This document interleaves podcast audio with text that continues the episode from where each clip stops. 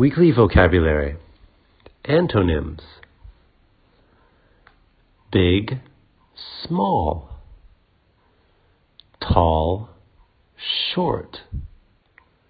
Happy, sad. Good, bad. Old, young. Pretty, ugly.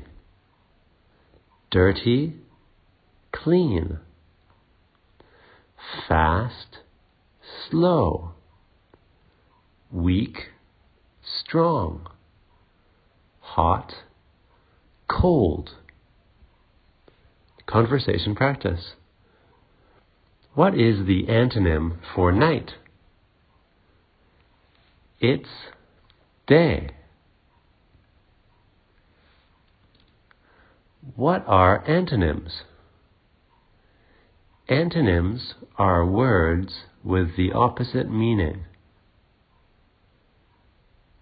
Can you name a pair of antonyms? Yes, old, young.